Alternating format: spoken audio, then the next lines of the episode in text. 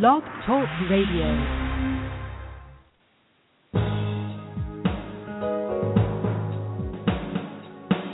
Welcome to the Neil Garfield Show, a presentation sponsored by www.livinglies.wordpress.com, GTC Honors, and The Garfield Firm, serving all 50 states with news and analysis of the latest bank scams against borrowers, homeowners, consumers, and investors, and providing legal representation throughout Florida.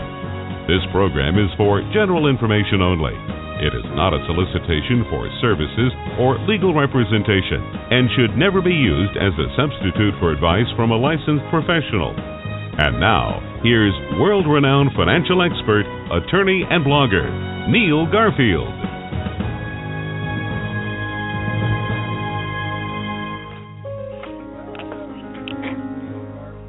And this is Thursday, February 4th, 2016. I can't believe January's gone already. Uh, this show is directed at both lawyers and to an extent homeowners, but remember the introductory comments that nothing stated by me or my guest, Patricia Rodriguez, should be taken as legal advice on your case. You should check with a licensed attorney who is licensed in the jurisdiction in which your property is located and consider it with with them.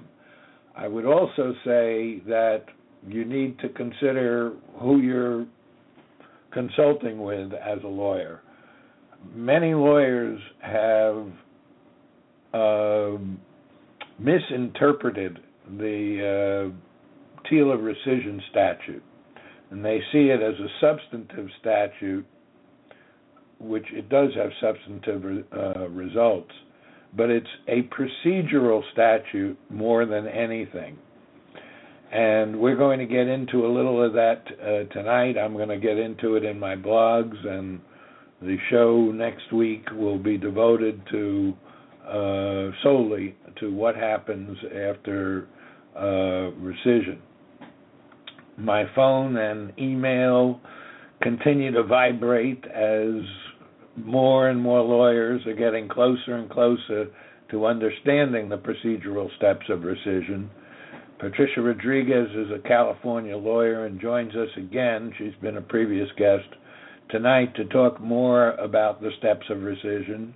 And we'll be talking about the TILA rescission rules of the road, as I call them, for some weeks uh, from now on. I'm broadcasting live from Broward County, Florida, brought to you by the Living Lies blog, GTC Honors, Lending Lies, AMGAR, and the Garfield firm with offices in South Florida.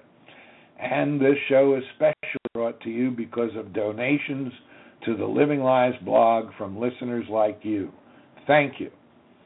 And for those of you who are not yet contributors, we ask that you call 954 495 9867 and pledge whatever you think you can afford or the, on the blog at www.livinglies.wordpress.com. There's a button you can press to make a contribution. On the West Coast, you can dial 520 405 1688. If this show and my work on the blog has value for you, then please make a contribution to help us continue helping you and all other consumers. and if you're looking for active assistance, then you can call our numbers and schedule a consult, a review, or both, or uh, litigation support, or whatever you need. Um, you can also get a full report on title and securitization if you haven't already done that through somebody else. You can get it through us, along with commentary on how it applies to your case subject to review of your attorney. I would say that there are quite a number of vendors out there who can produce that report now and that it's pretty solid. Some years ago, saying a lot of them were not producing uh, valuable information. Living Lies, with 11 million visits, is the number one, well, it's more than 11 million now, is the number one place on the internet to get information, opinions from a variety of sources, on foreclosure defense, consumer loans, and even student loans. Our mission is to share as much free information as we can to help homeowners and other consumers who find that in addition to house or car or TV, they bought a very complicated financial product.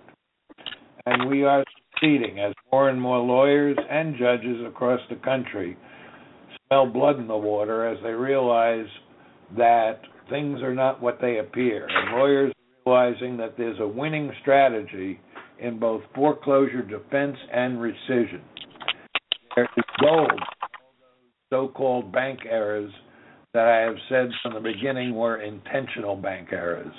I know how they work. Long there's noise, uh, Patricia, in the in the background that's coming from your end. I'm not sure why. Um, let me remind my listeners here that nothing stops a foreclosure sale or a foreclosure order except a court order. No letter, no pleading, no anything will stop the foreclosure from proceeding or stop the forced sale of the property. Only a court order will do that. In bankruptcy, that court order is automatically issued as soon as the bankruptcy is filed. And I would suggest that, uh, strongly urge you to seek the advice of bankruptcy counsel uh, before you use that remedy. And the same thing applies to rescissions, except that it is reversed. The court is not allowed, which means it is violating the law, to ignore a rescission.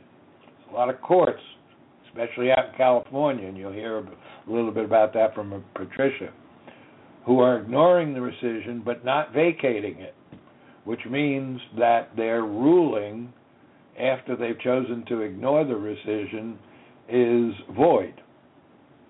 The rescission is law, effective by operation of law. Same as any court order. A court may not rule on foreclosures without going step by step through the, the TILA rescission procedural steps.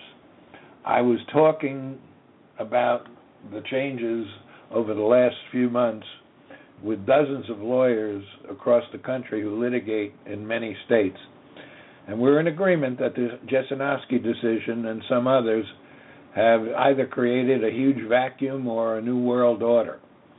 One of the things I recently uncovered is that Radian is offering rescission insurance, has been since 2014, so that investors will continue to buy mortgage backed securities. Investors still haven't figured out that the pieces of paper they're buying are worthless because the trust is never getting ownership of uh, of any assets, much less loans. Things are changing as we get closer to demonstrating that the entire securitization scheme was a hoax and that there is no real party in interest in these foreclosures. In the final analysis, it is my opinion that the banks have stepped on a rake again, and rescission is one way to expose the emperor with no clothes. When it comes to standing, there are more ways than one to skin that cat. But the only way we're going to get there is with real knowledge, not just opinions. And that's why I'm promoting people who are doing seminars and otherwise educating people and also litigating to success. Patricia Rodriguez joins me tonight as a practicing lawyer in California to give everybody a glimpse of what it takes to organize a case, categorize it, and make decisions on strategy and tactics. On her seminars, I've seen her seminar materials and I'm impressed. She nails the one area, in addition to her knowledge of rescission, she nails the area that lawyers generally don't do very well at organization, a business model, and keeping track of the pertinent points in each case so the lawyer can pursue strategies that are most likely to get traction. Patricia is obviously the lead attorney in the Rodriguez Law Group, uh, located in Alhambra, California and her telephone number is on the blog that announces this show It's 626-888-5206. Patricia, welcome back to the Neil Garfield Show. Hi, it's so great to be back. It's my pleasure to be here this evening, and I hope to be able to talk mostly and mainly about rescission. Although there are a lot of things, you know, that banks are doing wrong and that we can go after them for. I think the almost silver bullet, if not silver bullet, is now rescission. So I'm, I'm here and ready to talk all about it. Well, let's start with the basics. Um, I've had my own explanation of this, but it might help to hear it from somebody else say it in a somewhat different way. What is TILA rescission? So, rescission is where a borrower has taken out a loan and at closing, at the point where they're given particular documents and there are certain things that are disclosed to them, certain material disclosures aren't provided. So, for instance, the right to rescind the loan, that's a material disclosure. That's something that has to be disclosed to borrower at closing per the statute. Other material disclosures would be things like an adjustable rate mortgage or an interest only. There are uh, num- numerous ones that are outlined within the statute. And first, what triggers the statute is that those material disclosures were not provided. Once those material disclosures were not provided, the law further says that the borrower has the right within three years of the consummation of this loan to rescind it. And that rescission means to take it back, to put everyone back in the place they were before the transition occurred. So that's really how you can understand rescission. You're rescinding, you're reversing, you're taking back what has happened so as to put everyone back in the same place. Yeah, I uh, the, the word in the statute is the loan contract is canceled, and the words in the regulations for the statute is that the note and mortgage become void uh, as of the time of mailing of the notice of rescission, and that includes um, and now I have a majority of lawyers agreeing with me. At first, they disagreed. That includes defective rescissions, because Justice Scalia made the point in Jesinoski that there is no distinction in the statute between disputed and undisputed rescissions. So let's go to that issue of the three years. we know that the three years is dated. It, it, the clock counts uh, uh, from the date of consummation. So, what is consummation? Right. I, really quickly, I want to piggyback on what you were just saying too. That I agree completely. That once the notice is sent by statute, by operation of law, the bank is required to return the monies and do certain other things within 20 days. Otherwise, the loan has been rescinded whether or not the rescission was effective or not, the, the loan has been rescinded if the statute has been fully complied with on the side of the borrower. And so, as far as consummation is concerned, because this is the uh, standard defense that the other side wants to bring up, now that they know that they're that they have violated the statute clearly on its plain language, they look to have the court impose this statute of limitations. Except the statute of limitations does not even begin to run or is in any way implicated until first the loan has been consummated. And in this instance, you cannot see the loan being consummated because there was never a meeting of the minds. There was never a binding contractual obligation. And that's due to the fact that the true creditor in interest, the true party in interest was is not at the table. It's currently still not at the table. And so it has never been at the table. If that party that the borrower believes that it is truly contracting with has never existed, doesn't exist and wasn't at the table, then the loan could not have been a meeting of the minds. It could not have been a contractual agreement and thus the loan has not to date been consummated and the statute of limitations hasn't even begun to run. That is very well stated, and in fact, I think it's better stated than some of the ways I have done it. Uh, you're right, of course, that um, these table funded loans were concealing an underhanded arrangement in, w- in which a hidden lender or source, if they're not a lender, uh, of the funds was involved, and the this hiding of the of the real lender was one of the main points in the original passage of the Truth in Lending Act 50 years ago because the banks were already playing games with that. And the reason they were doing that is to protect themselves from liability uh, for predatory or fraudulent loan practices. So they'd have somebody else that they push up in front. And that's why knowing who you're doing business with is a key element of the Truth in Lending Act and let's remember that the Truth in Lending Act is the law of the land. It's not something that some state judge can say, well, that doesn't apply in my courtroom or in my state or my county. So um, let's go on with that same train that we've been work, uh, working on, Patricia, and I'll ask you, what is the statute of limitations? What does it do?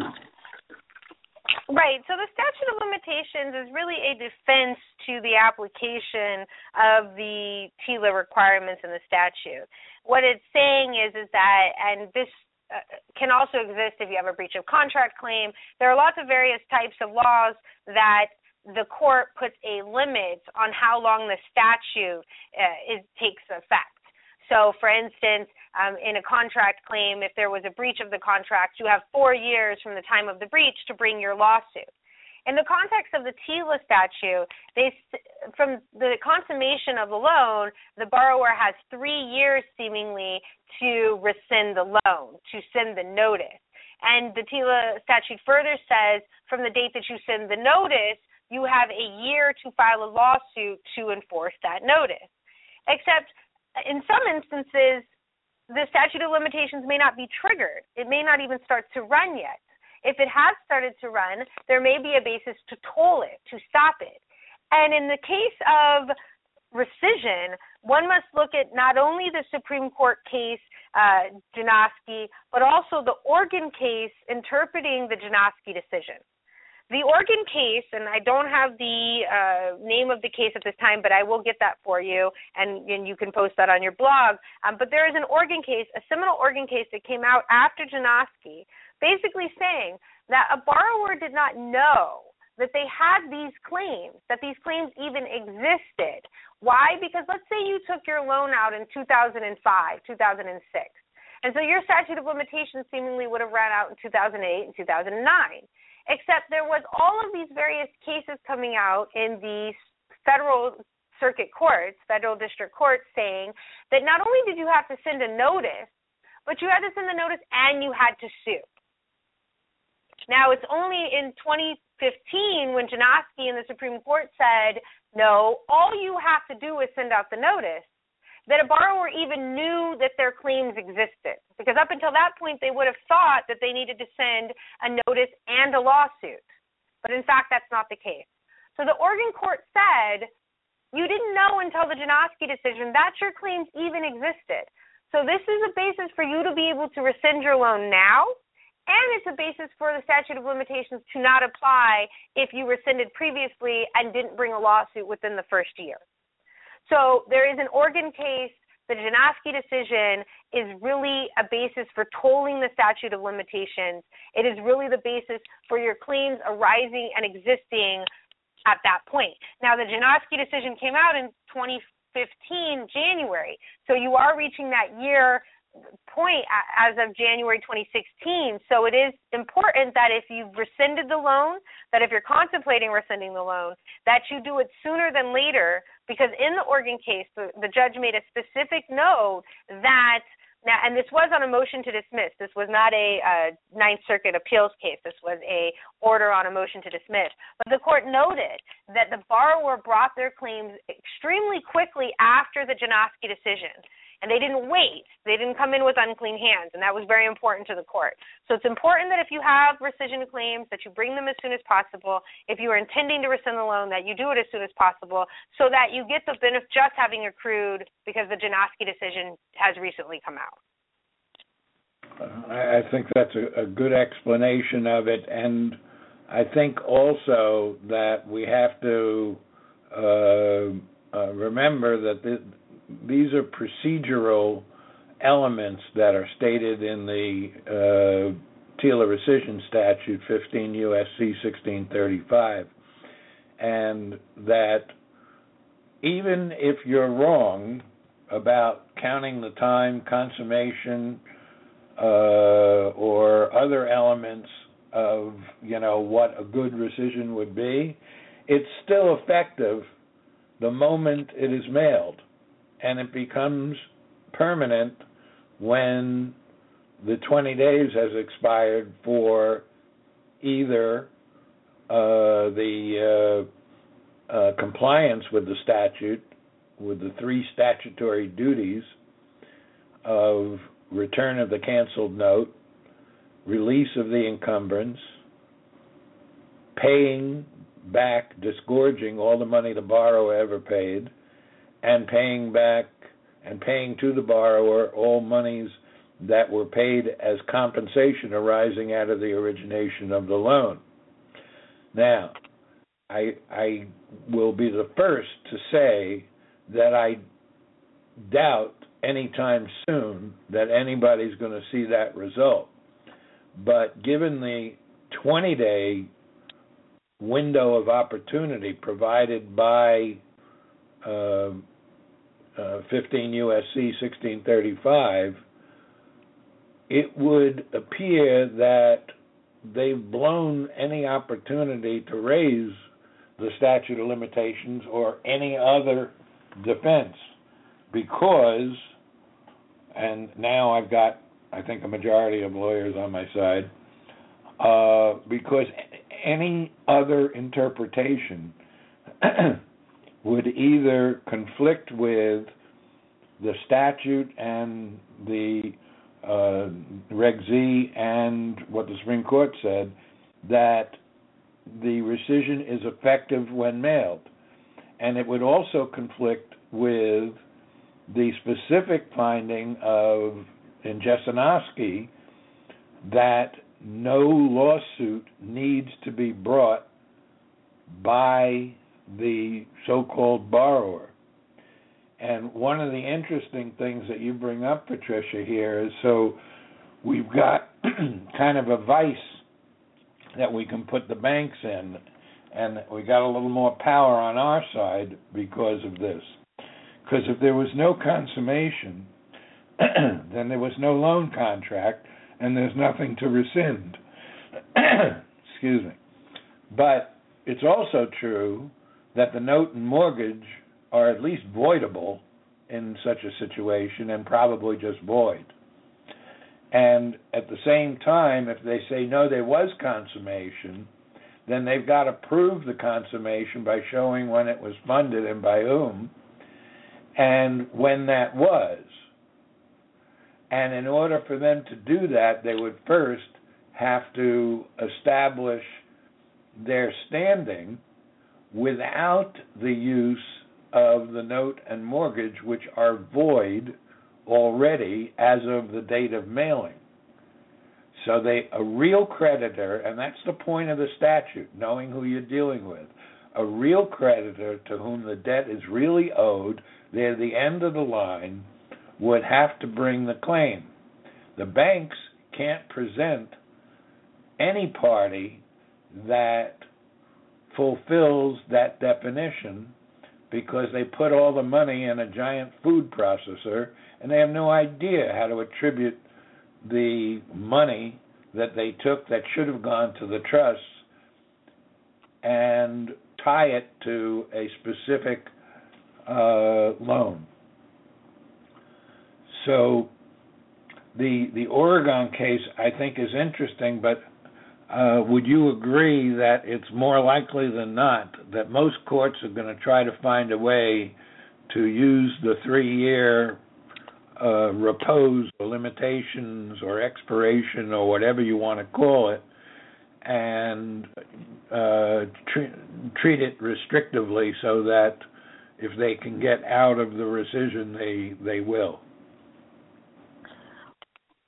Well, certainly, I think that the courts, you know, don't want borrowers getting their properties free and clear with no lien, despite what the law says. So, courts are going to impose a statute of limitations where it doesn't apply, and that's what's going to be required. A lot of appeals cases that I think the Supreme Court will be interested in taking up if the Court of Appeals doesn't simply tell the lower court that it's wrong. I do agree that it is a two step argument. That the first argument is that the banks have lost standing to assert the statute of limitations if the rescission notice is not properly responded to within the 20 days. I mean, seemingly within that 20 days, if they didn't believe that they needed to respond with returning the canceled note, disgorging the monies, and reconveying the property, then they could bring a suit themselves in that 20 day period, and they could, in that way, preserve their uh, defense of statute of limitations. However, if they don't bring suit within that 20 days to preserve their rights to the statute of limitations, then when they try to bring that or raise that as a defense later when the borrower has brought suit to enforce the rescission, I don't believe that they have standing to do that and certainly can, uh, you know, present that to a court and I anticipate a court agreeing with that position. I think alternatively, if they don't agree with that position, then you go with the position that the loan hasn't been consummated, and thus, you know, in conjunction with the first argument, you know, they lack standing to bring up the statute of limitations, and consummation hasn't occurred for the statute of limitations to even be triggered. Of course, the uh, issue that I would want to uh, uh, bring up here, we only have a couple of minutes left, um, is that we're talking about a lawsuit that doesn't have to be brought by the borrower. It has to be brought by whoever is saying they're the lender. In order well, it the, depends on the right. Well, it depends on the state, right? Because in the state of California, you, what you're dealing with is you may have rescinded the loan, but if they start the non-judicial foreclosure process, you may need to bring a uh, suit as the borrower to enforce the rescission to stop the non-judicial foreclosure. That's the that's, scenario I was envisioning. Yeah, that's different than a suit to make the rescission effective, though, because the law is Correct. is absolutely right. And, and and on that note, yeah. I was simply going to say that we currently, you know, the firm, uh, as I was mentioning to you earlier, now have a case on this very issue that is currently before the Court of Appeals in the Ninth Circuit, and it's post Janoski. So the oral arguments on that matter are on February 24th, and we'll be interested to see how the court rules. We anticipate the court uh, sending the case back and overruling the lower court's decision to dismiss her claims because she actually rescinded within the first three years of origination. And the the court's ruling was that she didn't file a lawsuit. All she did was send the notice. So it falls squarely within the Janoski decision that her sending a notice was enough. Right. I can okay we're running out of time here. Uh, uh, Patricia, I want to thank you for coming on. I want you back again so that we can expand some of these and help lawyers out there who don't quite get it. Um, and I thank especially all the lawyers and other professionals that have contributed to my understanding and my material on my blog. I'll see you next week. Thank you for and uh, good night to everyone.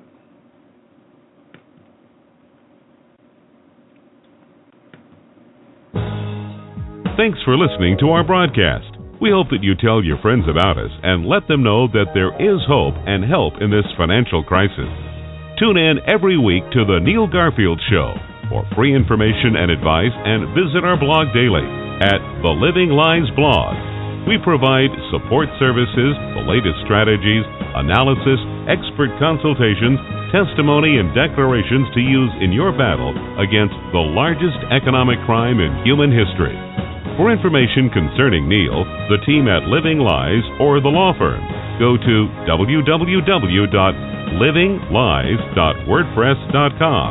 or call 520 405 1688. The opinions expressed on this broadcast are those of the host and should not be attributed to any other person or entity.